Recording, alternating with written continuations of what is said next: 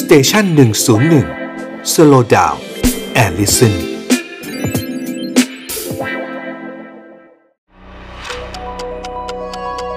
Histofun Podcast เพราะประวัติศาสตร์เป็นเรื่องสนุก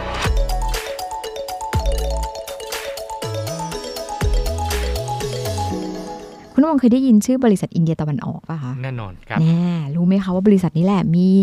ส่วนสำคัญเป็นอย่างยิ่งในการที่ทำให้อินเดียเนี่ยตกเป็นอาณานิคมของอังกฤษ อืมอืมเอ๊ะทำไมในเมื่อเขาเอ่อบริษัทนี้ไปที่อินเดียเพื่อการค้า เพื่อการค้าอ่าใช่ ก็อย่างอย่างที่เราทราบแม้แต่ในเมืองไทยอะค่ะ คือบริษัทเนี้ยมีมีบทบาทสำคัญมากในการแบบในการทำการค้าในในในอยุธยายุคหนึ่งด้วยซ้ำเนาะอืมก็จะต้องบอกว่าอย่างนั้น แล้วก็เป็นมีส่วนสำคัญมากในการที่ทำให้อินเดียตกเป็นอาณานิคม เนื่องจากว่าอังกฤษเนี่ยถ้ายุคนู้นอย่างที่เรารู้ว่าถ้ายุคอยุธยาแล้วเนี่ยคนที่มีอิทธิพลยุโรปสมัยนู้นก่อนก่อนอังกฤษเนี่ยก็จะเป็นพวกฮอลแลนดาอย่างที่เราทราบกันใช่ไหมคะ หรืออะไรอย่างเงี้ยแต่พอหลังจากนั้นมาเนี่ยกลายเป็นอังกฤษ แต่อังกฤษเนี่ยเข้ามาในละแวกเนี้ย ก่อนในลักษณะที่เป็นแบบบริษัทเอกชนอะอืมคือมาทำการค้าเป็นแต่ว่ามาทำการค้าไม่ได้ทำการค้าอย่างเดียวคุณน้ำมนต์เพราะว่าเขามาพร้อมกองกำลังอืมอืมมาพร้อมกองกำเอลัองอันเนี้ยมันแต่ก็เข้าใจเนอะในยุคค่ะนั้นคือข้ามน้ำข้ามทะเลมาไกลใช่คือถ้ามาแต่พ่อค้าอย่างเดียว ไม่มีทหารคอยควบคุมก็กลัวว่าเดี๋ยวมันจะมีก็กลัวภัยอะไรหรือเปล่าถูกต้องใช่ไหมถูฮะกต้องมันอ่าก็มีที่มาแหละ อันนี้ก็เราต้องเล่าย้อนกลับไปเนาะว่า เนื่องมาจากว่าอย่างนี้ค่ะ ตัวอินเดียเองอย่างที่เราทราบกันเนาะว่าแบบ มันมีอารยธรรมยิ่งใหญ่ มาอย่างยาวนานมากเลยครับใช่ไหมคะคราวนี้เนี่ยกลับมาตกอยู่ในภายใต้เป็นอาณานิคมของต่างชาติได้ยังไงถูกไหมคะอืมเขาบอกมันต้องย้อนกลับไปเลยตั้งแต่ต้นศตวรรษที่ 17ครับเขาบอกมันจะมีแบบอย่างที่เรารู้กันนะมันก็คงเหมือนกันอินเดียเนี่ยเขาก่อนไทยอีกเขาเป็นด่านหน้าในการรับเรียกว่ายังไงชาวยุโรปที่มาทำการค้าในดินแดนละแวกนี้ก่อนประเทศไทยอีก เหมือนเป็นด่านหน้าเลยอย่างคุณน้ำมนต์นึกนึกภาพเวลาลงมาจากยุโรปปุ๊บเจออินเดียก่อน แล้วเวลาเขาเส้นทางการค้าเขาจากอินเดียเนี่ยมันก็จะไปพม่าค่ะอืมแล้วก็ไปแถวเขาเรียกตรงนั้นเขาเรียกอะไรมันดาเล่หรืออะไรทางนั้นนะคะอืมแล้วก็ค่อยเข้ามาค่อยมาในที่สุวรรณภูมิสุวรรณภูมิใช่ เพราะฉะนั้นเนี่ยเขาเจอตะวันตกก่อนก่อนเราเลยแหละ เสร็จแล้วเนี่ยเออตอนแรกก็มีหลายชาติเลยอยู่ตรงนั้น ในเขาเรียกว่าเป็นดินแดนอนุทวีปเนาะแล้วอังกฤษก็เป็นชาติหนึ่งที่เข้ามา อังกฤษเนี่ยเขาบอกว่า เข้ามาก็คือต้องการมาทำการค้านั่นแหละ สินค้าส่วนใหญ่ตอนนั้นที่ทางยุโรปเขาต้องการก็จะเป็นพวกผ้าไหมฝ้ายอืมใบชาฝิ่นเนาะเครื่องเทศอย่างที่เราทราบกันอ่านนะคะครับอ่าเป็นแบบว่านะแล้วก็มีพวกเครื่องย้อมคลามอะไรประเภทอย่างเงี้ยที่เหมือนอืมบ้านเขาไม่ค่อยมีอืมเขาก็บอกว่าอังกฤษเนี่ยเข้ามาในอินเดียครั้งแรกในปี 1608 แล้วต่อมาในปี 1610อะค่ะเขาบอกว่าจักรพรรดิจาฮังกีแห่งจักรวรรดิ มุขันก็อาจจะพอจำได้เนาะเป็นแบบอืมจักรวรรดิแบบผู้ปกครองอินเดียยุคนั้นนะที่ครับยิ่งใหญ่มากเลย เขาก็เลยอนุญาตอะให้อังกฤษอะสร้างสถานีการค้ากับโรงงานาของตัวเองเนี่ยขึ้นในในอินเดียได้ครับคราวนี้เขาก็บอกว่าในช่วงนั้นเลยนะคะ ในดินแดนในอนุอนุทวีปเนี่ยนับไปเลยว่า 85%เนี่ยอยู่ภายใต้จักรวรรดิมูคันอืม ก็คือแบบเป็นคนเป็นคนควบคุมจักรวรรดินี้ทั้งหมดครับส่วนพื้นที่ที่เหลือทั้งหมดเนี่ยก็จะอยู่ภายใต้รัฐนครรัฐอิสระของชาวฮินดูทั่วไปอ่าอ่าประมาณ 15เปอร์เซ็นต์ใช่อ่าเพราะฉะนั้น การเข้ามาในอินเดียอืมครั้งนี้เขาก็เรียกว่าอังกฤษก็เขาสามารถในเมื่อเขาเรียกว่าติดต่อกับทางจักรวรรดิมูคันได้ใช่ไหมคะเขาก็เลยแบบว่าเรียกว่าแบบสามารถจะครอบครองพื้นที่เนี่ยเอ่อในการทำการค้าในในอินเดียได้มากกว่าคนอื่นนะคะอืมแล้วอินเดียเนี่ยเอออังกฤษเขาเข้ามาในนามของบริษัทอินเดียตะวันออกอย่างที่จะบอกอะค่ะครับเขาก็บอกว่ามันเป็นบริษัทที่มีมันเป็นบริษัทการค้าเอกชนนะคุณคุณน้ำมนต์อือืแต่ว่าเป้าหมายเขาเนี่ยเขาต้องการทำการค้าในดินแดนอิอินเดียกับเอเชียตะวันออกอืมทีนี้ ไม่น่าจะแค่อังกฤษอย่างเดียวไหมใช่ใช่ไหมฮะใช่มันจต้องมีริงชาติอื่นด้วยก็อย่างที่เราทราบอะอะอำนาจกันยังไงไหมๆยังสงสัยไหมถ้าของอ่าเราในในในเมืองไทย ถ้าเราดูอ่าประวัติศาสตร์ไทยอะอังกฤษดูไม่ค่อยมีบทบาทใช่ของเราจะเป็นโปรตุเกสฝรั่งเศสฮอลันดาเนื่องมาจากอะไรพวรู้ย่งป่ะนั้นเพราะว่าจริง ๆอะเออเรียกว่าส่วนสำคัญนะคะหรือว่าเรียกว่าเออเรียกว่า ผลประโยชน์ทางการค้าหรือเศรษฐกิจหลัก ๆ มันอยู่ที่อินเดียไงอ่าอังกฤษเขายึดอยู่ตรงนั้นอ่าส่วนอะไรอังกฤษโปรตุเกสฝรั่งเศสเขาก็เลาะเข้ามาในพื้นที่สุวรรณภูมิมากกว่า เขาก็เลยมามีอิทธิพลตรงนี้มากกว่า อย่างนั้นที่บอกอะนะคะคราวเนี้ยเขาบอกว่าอังกฤษเขามีสถานีการค้าของตัวเขาอยู่ที่เมืองท่าสำคัญสำคัญเนี่ยนะคะ ก็อย่างเช่นที่สุรัตน์นะเมืองสุรัตน์เมืองเมืองมัตมัทราชป่ะคะเขาเรียกอย่างนั้นแล้วก็บอมเบย์แล้วก็กาลกัตตานะคะ ก็คือ ยึดยึดหัวหาดที่มันเป็นเมืองท่าทั้งหมดเลยอ่าส่วนโปรตุเกสที่เป็นชาติแรกในยุโรปที่เดินทางมาในอินเดียตั้งแต่ประมาณแบบต้นศตวรรษที่ 16 เลยเนี่ยครับเขาก็มีอิทธิพลอยู่ตรงนี้ด้วยเหมือนกันอย่างที่คุณน้ำมนต์เราคุยอืมคุยกันเนาะอืมแต่ว่าเขาบอกว่าอ่าในอินเดียเนี่ยทำให้อังกฤษมั่งคั่งกับเฟื่องฟูมากอืมคราวนี้อังกฤษเขาก็เลยเหมือนกับว่าเริ่มแบบเอ๊ะ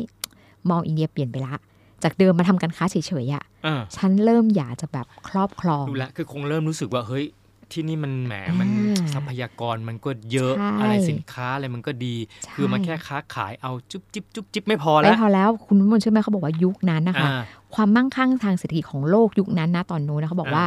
ท่านท่านมองเป็น GDP เขาบอกว่า 24%เนี่ยอยู่ภายในอินเดียโอ้มาจากแสดงว่ามันอิเยเลยใหญ่มากนะ มันใหญ่อันี้มากคือระดับ global scale นะ ใช่ global scale 24%ในยุคนู้นอยู่ที่นั่นใช่อ่าเพราะฉะนั้นอังกฤษนี่ไงอังกฤษเออเขาก็เลยบอกว่าเขาต้องเปลี่ยนละ เปลี่ยนจากการทำการค้าเนี่ย เขามีไอเดียที่จะยึดครองเป็นอาณานิคมแทอ่านอ่าแล้วก็ดูดกลืนทรัพยากรอินเดียแทน เพราะฉะนั้นอ่าช่วงปลายศตวรรษที่ 17อะค่ะจักรวรรดิมุฆายเองเขาก็เริ่มแบบว่าเสื่อมถอยอะเสื่อมถอยเองเนื่องจากว่าเพราะเขาอะไรก็มีการแบบทะเลาะกันอืมระหว่างแบบชนหลาย ๆ ชนที่อยู่ในจักรวรรดิเขานะคะอืมเขาก็บอกมันก็จะมีแบบมีการเหมือนกับมีชาวมาราถาเนาะอืมแล้วก็มีแบบเอ่อชาวซิกอ่าแล้วก็แบบที่มันอยู่กันใน ในหลาย ๆ ที่ทั้งตอนกลางของอินเดียทั้งทั้งตอนเหนือของอินเดียอะไรเงี้ยเขาก็แบบเกิดความแตกแยกแล้วก็มีการขัดแย้งกันครับมันก็เลยเป็นโอกาสให้อังกฤษเขาเข้ามาเผยแพร่อิทธิพลของตัวเองอืมแล้วก็เข้ายึดครองดินแดนภายในอินเดีย เพราะว่าภายในภายในเองก็คือเริ่ไม่มแข็งแรงใช่ใช่ไหมครับใช่ค่ะอ่าแล้วอย่างที่อย่างที่เราคุยกันตั้งแต่ต้นว่าอังกฤษไม่ได้มาแต่ตัวเนาะเขามาพร้อมกองกำลังทหาร เชื่อไหมเขาบอกว่าเขามีกำลังทหารเนี่ยเป็นของตัวเองเนี่ยมากกว่า 2 0 0แสนนายโอ้โห เขาบอกว่ามันมากกว่าเจ้าของทหารของประเทศอินเดียตอนนั้นน่ะสองแสนสมมนายตินะเอ่อมีอาจจะมีพ่อค้าสักยี่สิบคน ทหารมาคุ้มครองใช่สักสองแสนแล้วถูกค่ะเพราะฉะนั้นเขาบอกกองทัพของตัวบริษัทอินเดียตะวันออกเขาก็เลยค่อยๆยึดครองเมืองอ่าต่างๆอะค่ะอ่าแล้วเขาก็แบบว่า เข้าไปแทรกแซงการเมืองภายในนครรัฐต่างอืๆมเหมือนกับว่าเจ๊ว่ามันก็คือเหมือนไปทำให้แต่ละที่แบบมันขัดแย้งกันด้วยแหละเนาะอืมก็คืออมแบบว่าแบ่งแยกและปกครองอย่างที่เราทราบๆกันอะไรอย่างเงี้ยครับเขาก็บอกว่าพออินเดียมันเริ่มแตกแยกอะค่ะอืมอาณาจักรต่างๆเขาก็แสวงหาอาหารเนาะเอออืมไม่ใช่อาหารทหารอืมกองกำลังทหาร เพราะฉะนั้นเนี่ยส่วนใหญ่มันก็จะมาจากกองกำลังของชาติยุโรปก็เหมือนมารับจ้างเป็นทหารรับจ้างแต่ละที่อะอ่าโอ้ นอกจากค้าขายทางการค้าแล้วนะยังเป็นทหารรับจ้างได้ด้วยนึกออกไหมคะ เขาบอกว่า เขาก็บอกว่าจุดเริ่มต้นสำคัญที่ทำให้อังกฤษมีอิทธิพลอยู่ในอินเดียเนี่ยค่ะมาจากการสู้รบที่เกิดขึ้นที่พาราสีอ่าในปี 1757ครับระหว่างกองทัพของบริษัทอินเดียตะวันออกอะค่ะกับกองทัพของเขาเรียกว่านาวาแห่งเบงกอลอืมอันนี้ศึกครั้งเนี้ยมันจบลงด้วยที่เอ่อตัวตัวเบงกอลแพ้อืมอ่าพอแพ้เสร็จชัยชนะของอินเดียตะวันออกมันก็เลยทำให้แบงเบงกอลเนี่ยค่ะ ซึ่งมันเป็นดินแดนที่มั่งคั่งที่สุดของอินเดียในขณะนั้นนะตกอยู่ภายใต้การยึดของอังกฤษอ่านี่ก็คือเป็นจุดเริ่มต้นละอ่าพอจากนั้นเนี่ยในปี 1761อะค่ะ อังกฤษเขาก็ยังเข้าไปยึดเมืองพอดิเชอรี่เนาะมันเป็นเมืองท่าแล้วก็เป็นศูนย์กลารสำคัญเนี่ยของฝรั่งเศสในอินเดียได้อีกาก็คืออย่างที่บอกมันมีชาชนชาติอื่นด้วย ท้ายตอนนี้มันเลยทำให้อังกฤษกลายเป็นชาติยุโรปชาติเดียวที่ยึดครองอำนาจในอินเดียได้ คือชาติอื่นคือมาแบบเล็ก ๆ น้อยๆทหารคือมาทำไได้เยะการค้าใช่จไหมริงเขทำๆอ่าอ่าก็คือกะว่ามาใช่การค้าแล้วก็เอากลับไปบ้านบ้านเมืองตัวเองอ่าแต่ว่าอังกฤษมาพร้อมกองกำลังอย่างที่บอกาพอปีเอ่อเขาบอกทศวรรษที่ 1850อะค่ะ อังกฤษเนี่ยสามารถจะยึดครองพื้นที่นี้ได้มากกว่า 95%อืมก็แทบจะเรียกว่าหมดแล้วเนาะใช่ทีนี้ท้ายที่สุดในปี 1858อะค่ะเขาบอกว่าผลพวงจากเหตุการณ์ของ กบฏซีปอยอ่าซีปอยนี่เขาบอกเป็นชื่อเรียกของทหารอินเดียของอินของบริษัทอินเดียตะวันออก คือมาจ้างทหารใช่ใช่ใช่ในท้องถิ่นนั่นแหละค่ะอ่คราวนี้มันมันเกิดกบฏขึ้น รัฐบาลของอังกฤษเขาเข้ามาจัดการปราบปรามกบฏอ่คราวเนี้ยกบฏซีปอยเนี่ยเกิดขึ้นในปี 1857 ถึง 1858 ก็ประมาณสักปีหนึ่งอะเนาะในช่วงเวลานั้น เกิดขึ้นเพราะอะไรซึ่งมันก็บฏนี้เนื่องมาจากบอกว่าปัจจัยหลักๆ มันก็มือจากข่าวลือ เขาบอกว่าน้ำมันที่ใช้เคลือบกระสุนปืนของกองทัพบริษัทอินเดียตะวันออกเนี่ยทำมาจากน้ำมันวัว แล้วก็น้ำมันหมูอ๋อซึ่งมันก็เลยเป็นเรื่องของศาสนาอย่างที่เราทราบแบบอืมเพราะฉะนั้นชาวฮินดูกับมุสลิมเขาก็ไม่พอใจอืมเขาก็ลุกฮือแล้วก็ต่อต้านแหมนึกว่านึกว่าที่มาลุกฮือแล้วต่อต้าน เพราะว่าเกิดความรู้สึกชาตินิยม มันอาจจะมีคนจุดประเด็นก็ได้อันนี้เราก็ไม่รู้เนาะเบื้องหลังอ่าอ่าอ่ามันก็เลยอย่างอย่างที่บอกก็แต่เลือกใช้เรื่องศาสนามาเป็นตัวนำว่าครับอันเนี้ยมันเป็นน้ำมันหมูนะก็ลุกฮือกันอืมพอฮือฮือเสร็จอังกฤษก็ปราบ ปราบเสร็จรัฐบาลอังกฤษเขาก็เลยเข้ามาปกครองอินเดียโดยตรงเลย แทนที่บริษัทอินเดียตะวันออกอื มันก็เลยเป็นจุดเริ่มต้นของการที่ทำให้อินเดียเนี่ยตกเป็นอาณานิคมของอังกฤษอืมอ่าก็ในนามของอาณานิคมบริติชราชเนาะที่เราอืมทราบทราบๆกัน กินเวลายาวนานไปเลย กว่าอินเดียจะได้รับเอกราชในปี 1947 หลังอ่าสงครามโลกครั้งที่สองอย่างที่เราทราบกัน แล้วก็เป็นบทบาทสำคัญของมหาธรรมคานที ถูกต้องนะฮะแล้วก็อย่างที่เราทราบๆกันจนปัจจุบันนี้เองก็คืออย่างอย่างที่บอก มันเป็นชนวนที่เราเล่ากันหลายรอบเนาะเพราะอังกฤษมันอยู่ตรงนั้น แล้วก็ปกครองมายาวนานอย่างที่บอก ความขัดแย้งในพื้นที่บริเวณตรงนั้นนะคะ ไม่ว่าจะเป็นปากีสถานอ่าบังคลาเทศใช่อะไรเงี้ยมันก็จะมีเนี่ยมีส่วนเกี่ยวข้องด้วย แล้วก็มีชาติมหาอำนาจที่อังกฤษแบบว่าเป็นพันธมิตรด้วยหลังสงครามโลกก็คืออเมริกาเข้ามาเอี่ยวอีกอืมมันก็เลยกลายเป็นพื้นที่ขัดแย้งสำคัญของโลกอืมถ้าเรานับไปนับมาคุณนุ่นนะถ้าเราวิเคราะห์แบบเนี้ยประวัติศาสตร์โลกมันก็เริ่มจากการค้าไหมครับ พอเหมือนกับว่ายุโรปก็เข้ามาแบบในเอเชียใช่ไหมคะ มาหาทรัพยากรจากทางนี้ไปไปทางนู้น พอเริ่มแบบ เอ้ย มันมีผลประโยชน์มากนะ ฉันก็ยึดครองเธออืมมันเริ่มจากยุโรปนี่แหละที่แบบอืมเป็นแบบว่ามีอารยธรรมสูงกว่าทุกคนปะเพราะต่อณเรือตอนนั้นได้นะนะตอนอ่านู้นยุคนู้นอะครับเข้ามาในบริเวณภูมิภาคนี้ แล้วก็เป็นเรื่องของผลประโยชน์อีก มันก็ทำให้เขาต้องการยึดครอง แล้วก็ก่อให้เกิดเจ้าอาณานิคมอืมหลังจากเกิดเจ้าอาณานิคม เกิดสงครามโลกใด ๆ ก็ตามอืมทุกคนก็แบบแผ่ขยายอิทธิพลกัน ท้ายที่สุดปลดปล่อยก็จริง หลังการปลดปล่อยเขาก็ยังไม่ยอมปล่อยอำนาจแต่มัเขานอไม่ยู่ดีปถูกล่อยไหมแบบว่าเต็มที่ไงอ้าวก็นะฮะมันเป็นเรื่องของเศรษฐกิจความเออมั่งคั่งและผลประโยชน์ที่เขาแล้วต่อเคยให้ได้ไปแล้วก็ตามเนี่ยไอสิ่งที่ทิ้งเอาไว้เนี่ยมันกลายเป็นปัญหา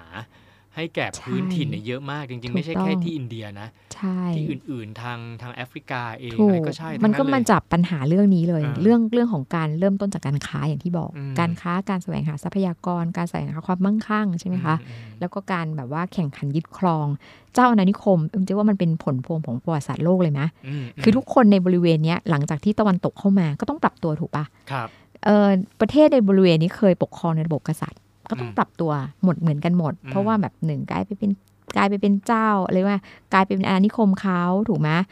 ระบบการปกครองแบบเดิมก็ใช้ไม่ได้ ต้องปรับตัวให้ทันสมัยครับเขาจะได้มาแบบมายึดเราไม่ได้อืมอ่าอะไรอย่างเงี้ยค่ะ